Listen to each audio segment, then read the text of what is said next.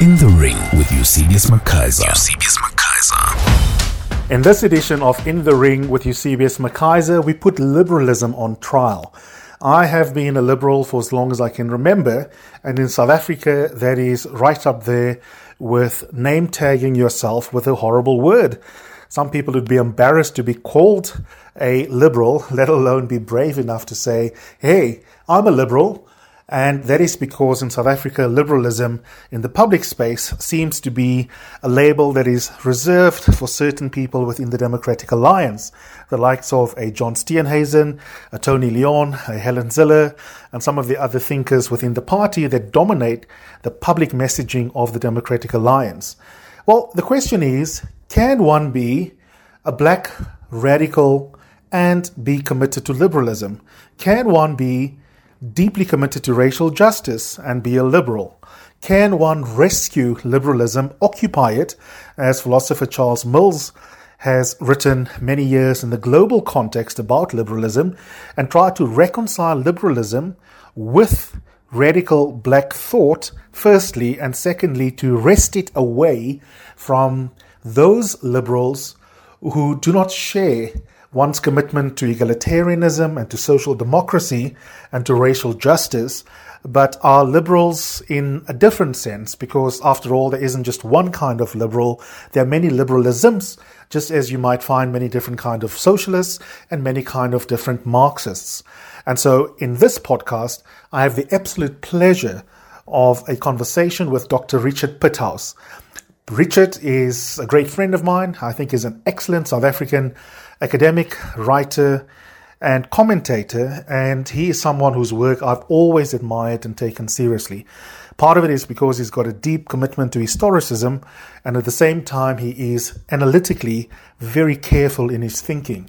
And to have both of those traits in one person is absolutely enviable. And Richard, in many essays over the years, have been a critic of liberalism, but he takes liberalism seriously enough to make sure that his criticism of it is really, really thick, that it is well formulated, and not just waspish.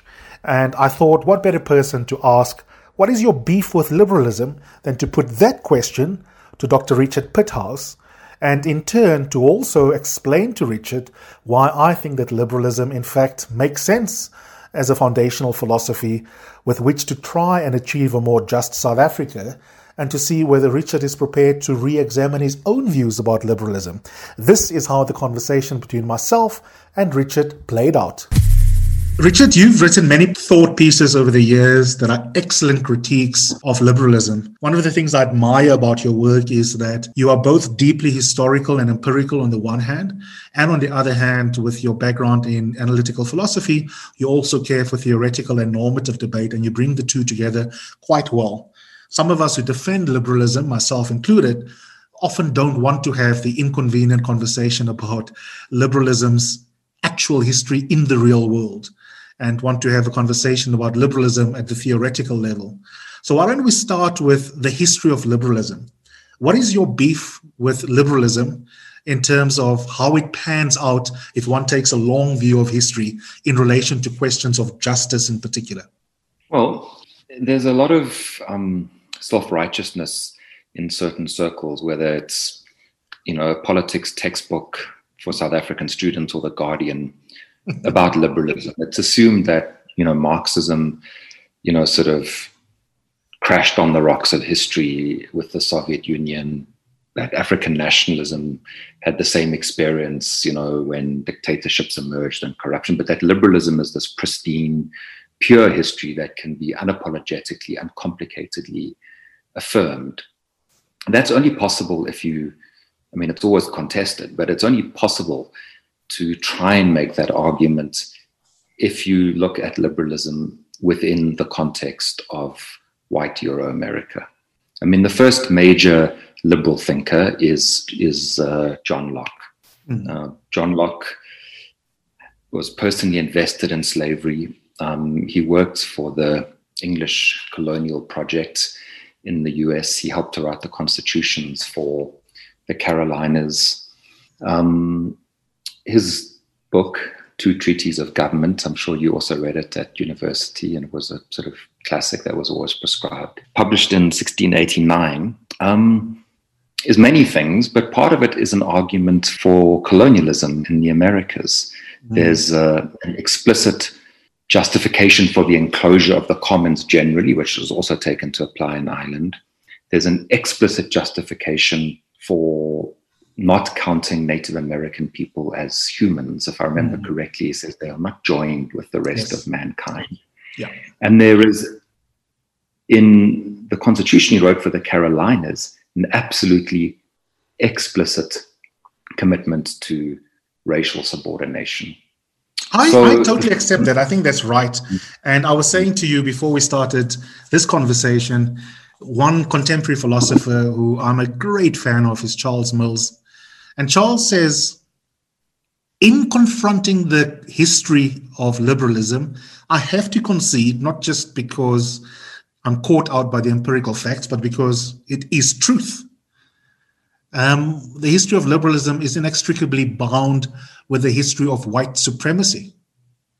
Yes, and theoretically, you, you yeah, you can't divorce the two. So I, I completely accept that.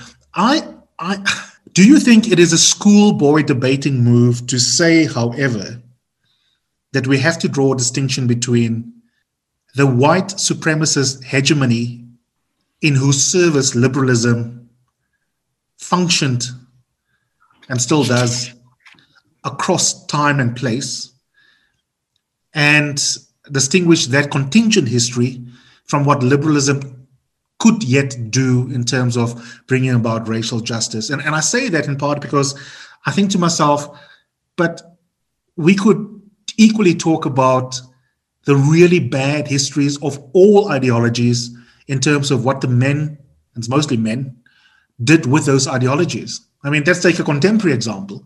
We've got a cabinet filled with people who call themselves communists. Some will say they're at least socialist in their thinking.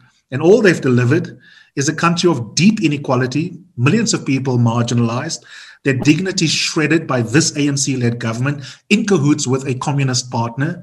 And so when it comes to the empirical facts, there are very few ideal theories in political theory that look cool next to empirical reality. So is it a problem with liberalism or is it a problem with the people who call themselves liberal?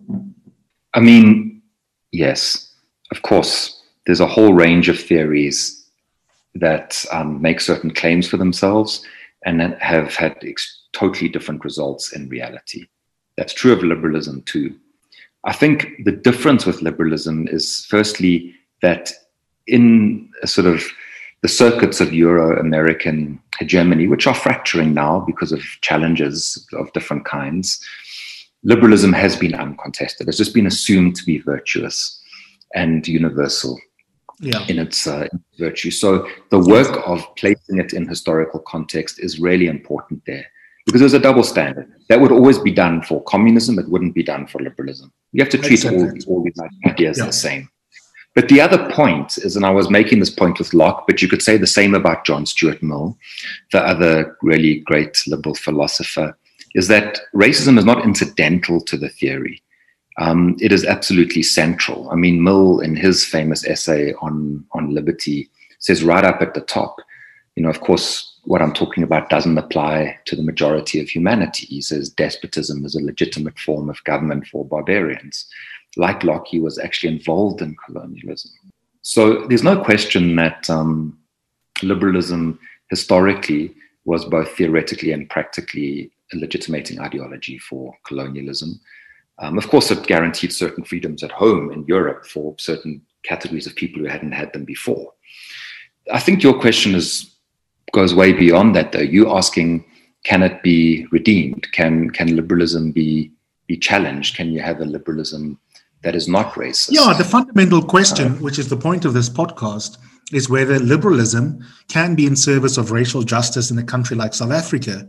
Can one begin to map out what a different South Africa should look like and a path towards it that is based on and inspired by and draws upon liberal ideology? Or is liberalism a non starter for imagining a more just and a more racially just, specifically South Africa. And maybe here, Richard, I, I, should give you a sense of why I do that, because maybe as my friend, you're probably secretly wondering, you know, I mean, this dude is broadly speaking left of center um, mm-hmm. Why the fuck would he want to call himself a liberal? You know, we, we associate people like Helen Zille with liberalism, and surely Eusebius doesn't want to be in the same WhatsApp group. So, here's for me the basic tenets of what I find attractive about liberalism in terms of what it may yet do. Everything you've said about the historical record, I completely accept. And I, and I think you've been consistent and beautiful in, in essays over the years, reminding us that liberalism should be put on trial empirically the way other ideologies have been. I think, to keep it very simple and practical, and and maybe here is also the way in which biography informs why it is that we find certain ideologies attractive more than some you know extrinsic intellectual reasons in my case i think of growing up as a gay boy in a country that is deeply conservative i think of being agnostic bordering on atheism in a family that is deeply committed to Catholicism. And then I am of mixed racial heritage in a country where the majority of the population is not. When you are in so many minority boxes and when you when you are such a unique individual, and of course there's a sense in which every single one of us is unique, you are profoundly aware of the potential oppressive nature of social structures, the church, the family as a site of oppression, and the dangers of a conservative major- majoritarianism if we did not have a constitution, for example, that is normatively quite liberal in appreciating that maximal freedom for the individual to give expression to their most freely chosen autonomous self is what should be the default kind of freedom that we should try and protect. And whatever power we give the state and groups and the family and other social structures without undermining their sociological importance in the life of the individual. We should always be suspicious of them in service of protecting the space for that individual to live their life freely as an individual. And I find that desire of a kind of society that I want to live in finds its best expression um, from an ideal theory point of view in, in liberal thinkers. What did you say to that? I would say those ideals of individual autonomy and freedom and mechanisms to protect them against the kind, the kind of chauvinism that can exist in society at large are not just very attractive. They they're absolutely necessary. They're absolutely necessary. I mean, I think those are things worth basically going to war for. There's a few things you could say in relation to liberalism. One is we just have to repeat the points that the classic liberal thinkers, I'm not saying every liberal thinker, did not intend that for everyone. So it would have to be like um, you were saying before we started this conversation, um, some kind of attempt to universalize liberal principles, to open that sphere of rights to all. So you'd have to be very clear that that wasn't the original intention. This would have to be a radicalization or a universalization of liberalism. But there are, there are other points. I mean, one is that you don't have to go to liberalism for that. I mean, there's nothing that you said there except maybe the point of constitution being the kind of sort of um, keystone of attempts to regulate those freedoms, you know, to, to protect them, you know, mm. to regulate social interaction, to protect those freedoms. Aside from that, there's nothing that you said that an anarchist wouldn't embrace, you know, individual freedom, autonomy. Fundamental to anarchism. And there certainly are um, forms of socialist thoughts that would be equally committed to those values. So you wouldn't well, that's, that's really interesting, Richard, because or, oh, my apologies. Just cash out your last thought. I thought you were you were giving a clean. No, I, I, I, I, was basically finished. Um, but I, I think the difference is that liberalism has a theory about how you protect those freedoms, which is mediated through the law. I think that's the difference. Absolutely. I think that's right. One of the things that annoy me about the liberalism debate in South Africa, and I want you and I to chat about both of these two things that annoy me. The first is unique to South Africa. The other one is is an annoyance across the world when liberalism is spoken about and critiqued. The South African specific annoyance for me is how liberalism is coextensive in public discourse in South Africa with Democratic Alliance and its predecessors. And so, if you are committed to, for example, a welfare state, a state that intervenes in the market to correct for immoral outcomes from the market, then you're not allowed to call yourself a liberal in the South African context because apparently, unless you are a classical liberal, bordering on libertarianism, quite frankly, mm-hmm. you can't be a liberal here because some in the DA, not everyone, but the ones who monopolize the expression of what the DA is about, they have become the standard bearers in South African political debate about what it means to be a liberal. So, one of the things that's at least puzzling and in the worst scenario, shocking to people if, if someone like myself calls himself a liberal, and yet I've written a book like Run Racists Run, is because the public has been made to believe that the definition of a liberal is you're a friend of Tony Leon's. Mm. And I find it bloody annoying because there are so many different conceptions of liberalism to choose from. If someone says to me they're liberal, the first question I will ask them is, What do you mean by the term? The term has become, quite frankly, so widely used that you can't have a conversation with someone about liberalism without having clear definitions of, for purposes of that conversation, what do you mean? So, for example, for me, and I used to have this debate with my friend Karima all the time, who, who hated liberalism. And I said to her, Karima, I don't know what it means. You've got to tell me which liberalism you're talking about. You probably mean to say you hate libertarianism. There are many in the DA that I wouldn't even describe as liberal. But that's a story for another day. But I can tell you what kind of liberal I am. I am a liberal egalitarian. And liberal egalitarian thought recognizes that a precondition for those liberties that matter to the individual whose autonomy is so basic to any any kind of liberalism is that they need to have access to certain kind of goods with which to meaningfully give expression to their individualism. Individualism doesn't get a purchase in my conception of liberalism unless I have access to certain basic goods that make for a meaningful attempt to live the kind of life that, upon reflection, I think is the life that I identify with as the life that that is what gives meaning to Eusebius McKaiser from a very subjective first person perspective. And it's a short story from there to embracing policies that you and I, Karima, both embrace, like a welfare state, for example, like making sure that the moral limits of the market are recognized by the South African government and corrected for in policy prescriptions that Tony Leon wouldn't like, that um, Helen Zille wouldn't like, but that Eusebius would like in the name of liberalism. And that's what, what pisses me off, Richard. And I wonder what your thoughts are on both of those elements. The first is this contingency that liberalism is defined in South Africa as what some in the DA thinks.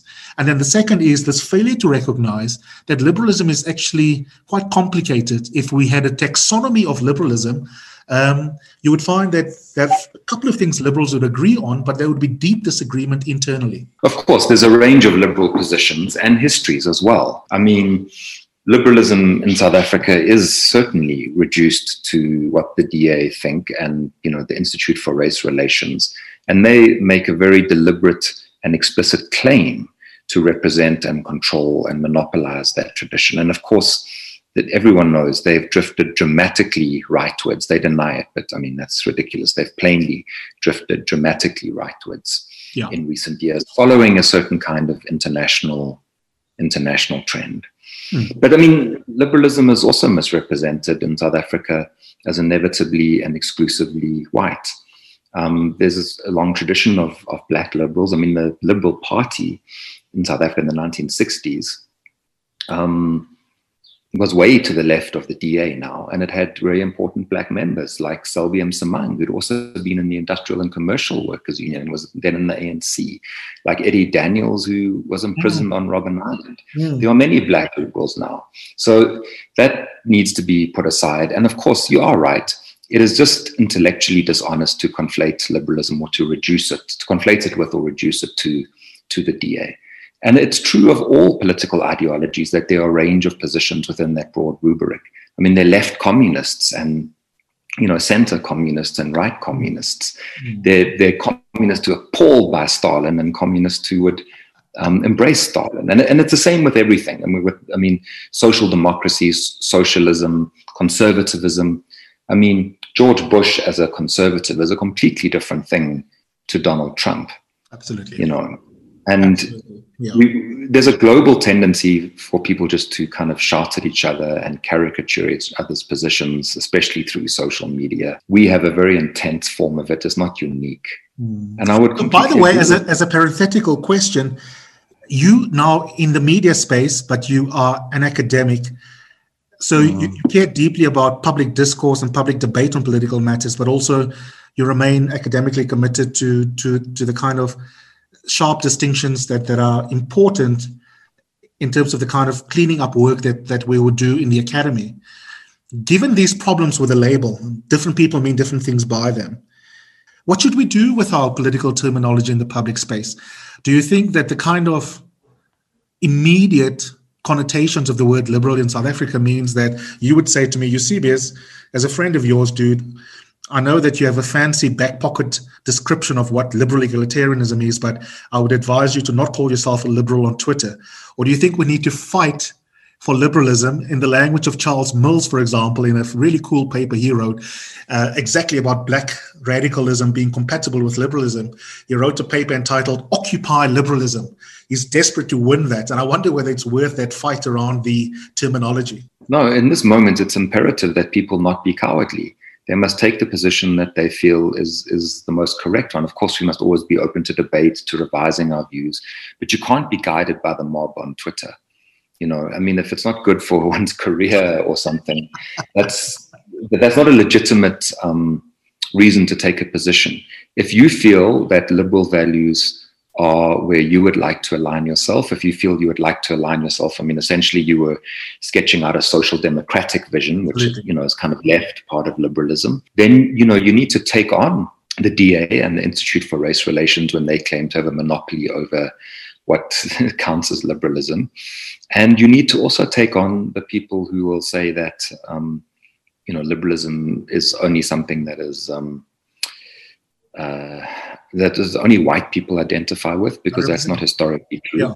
Yeah. And then, of course, you need to debate with with all the there's numerous critiques of liberalism. They come from all different corners, from the right, from the left, um, and and from forms of, of political thinking that are, are outside of those categories of left and right that developed in Europe. Hundred percent. And as Charles like, says, you know, you, you've got you've got you alienate people either side. You've got those liberals who think there's nothing wrong with liberalism. What are you trying to occupy and reconstruct?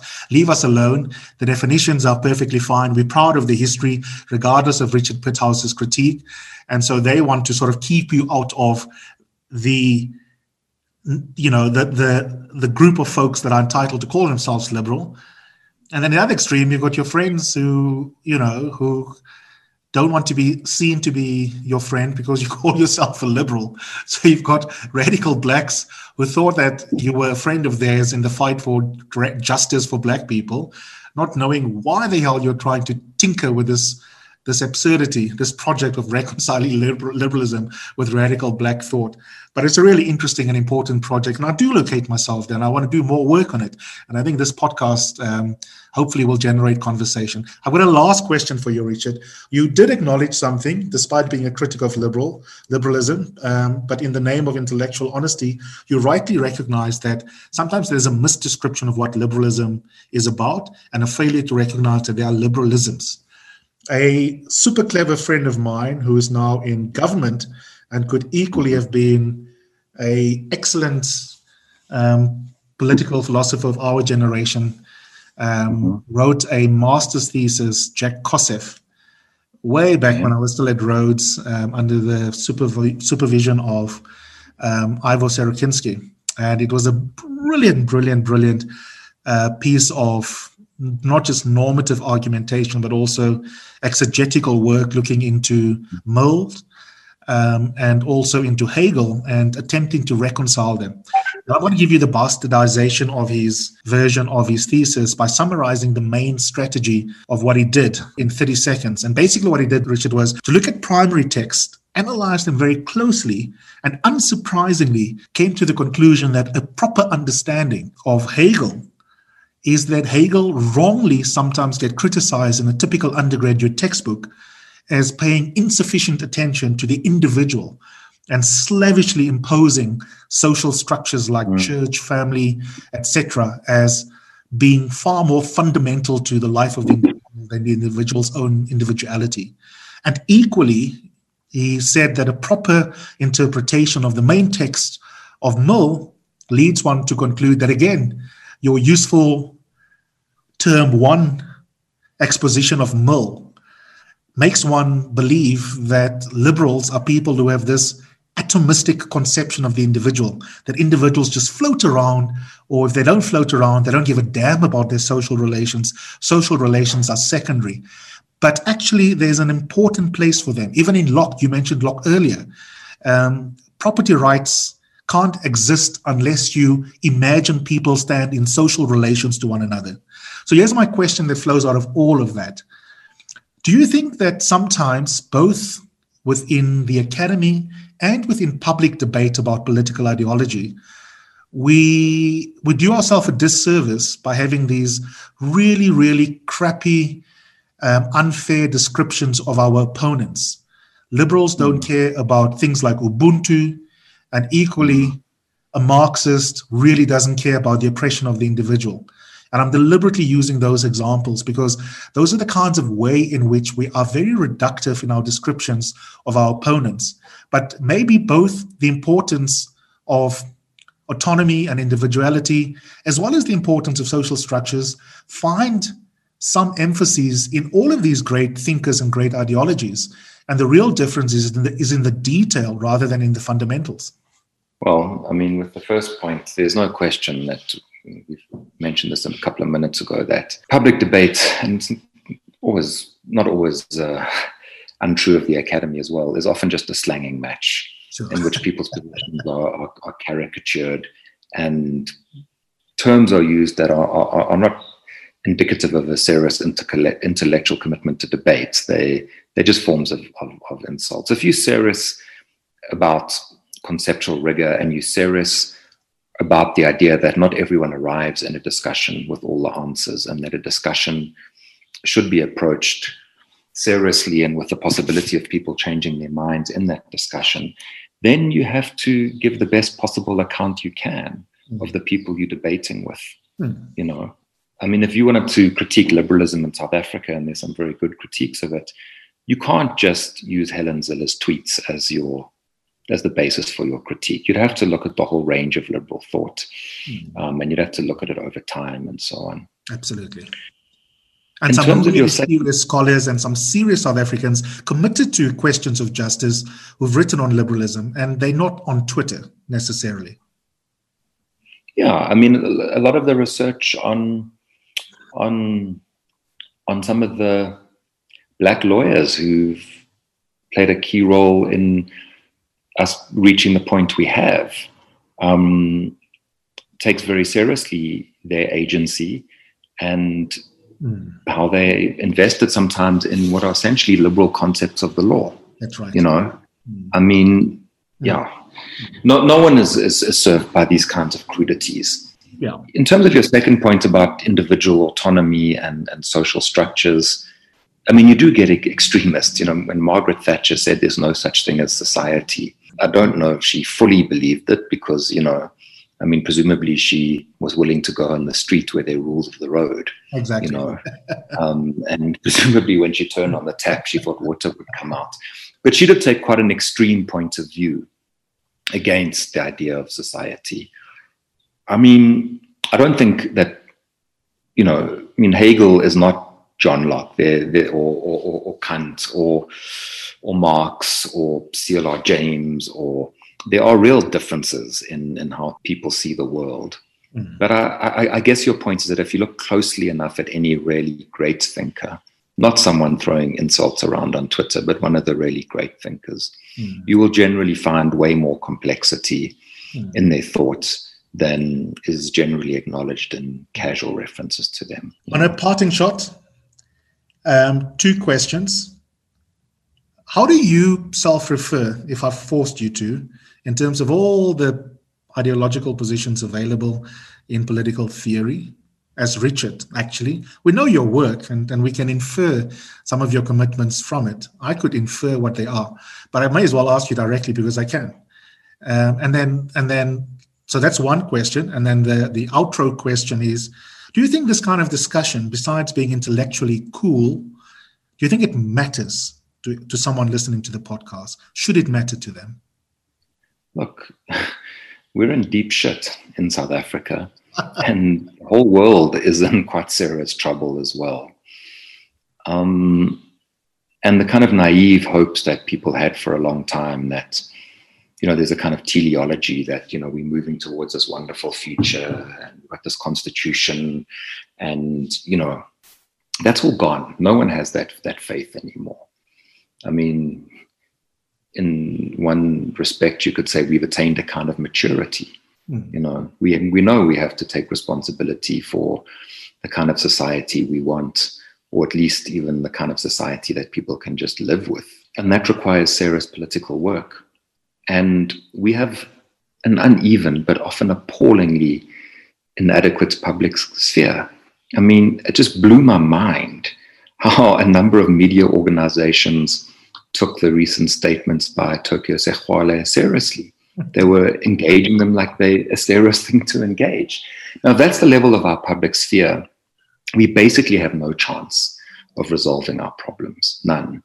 So, insisting on intellectual rigor, on conceptual rigor, is actually not just the responsibility of academics or public intellectuals like yourself.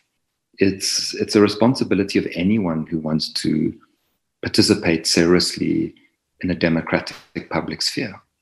Um, you know, obviously, different people are located differently in terms of debates and um, what's important to them and, and what kind of information they can access and so on. Mm. But everybody needs to be serious about politics.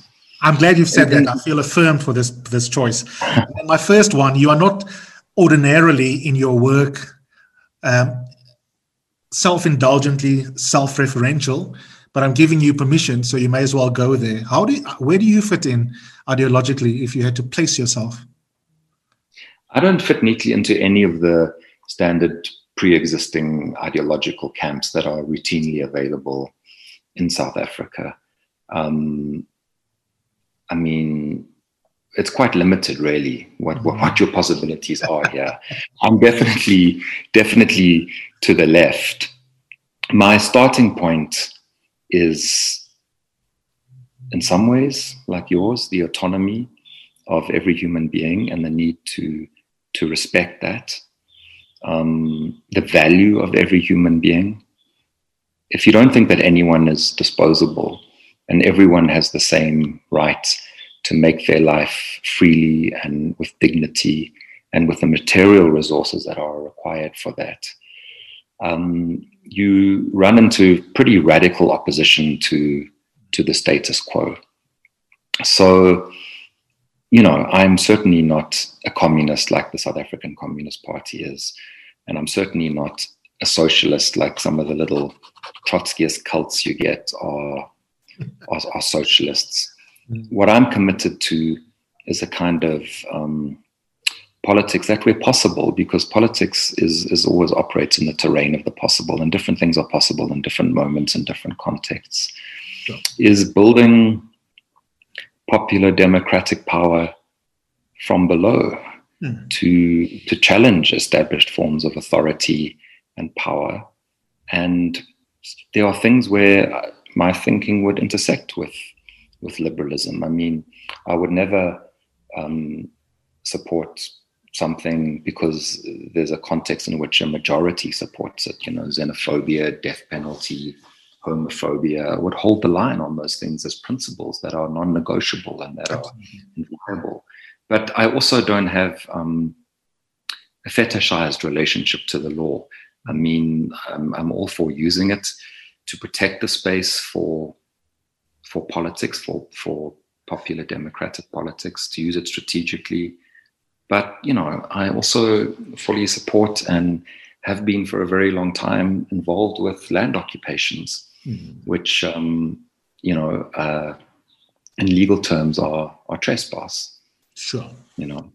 Richard, you've been absolutely brilliant illuminating so many of these important concepts to us. I think in a future podcast, I will dedicate a whole podcast to discussing how do we, outside of the formal democratic structures, build popular democratic movements in a bottom up manner? There are excellent examples in our society, and they don't necessarily get the kudos that they deserve for adding to uh, the democratic project. And those social movements need to be theorized, and they also just need to be celebrated. And I would love to have you back for that podcast. But in the context of this discussion about liberalism, thank you so much for coming on. Thank you. And uh, I always do appreciate the conceptual rigor you bring into the public sphere. And of course, we don't agree on everything, but that's not the point in this kind of discussion. You take care. In the Ring with Eusebius McKaiser. Eusebius.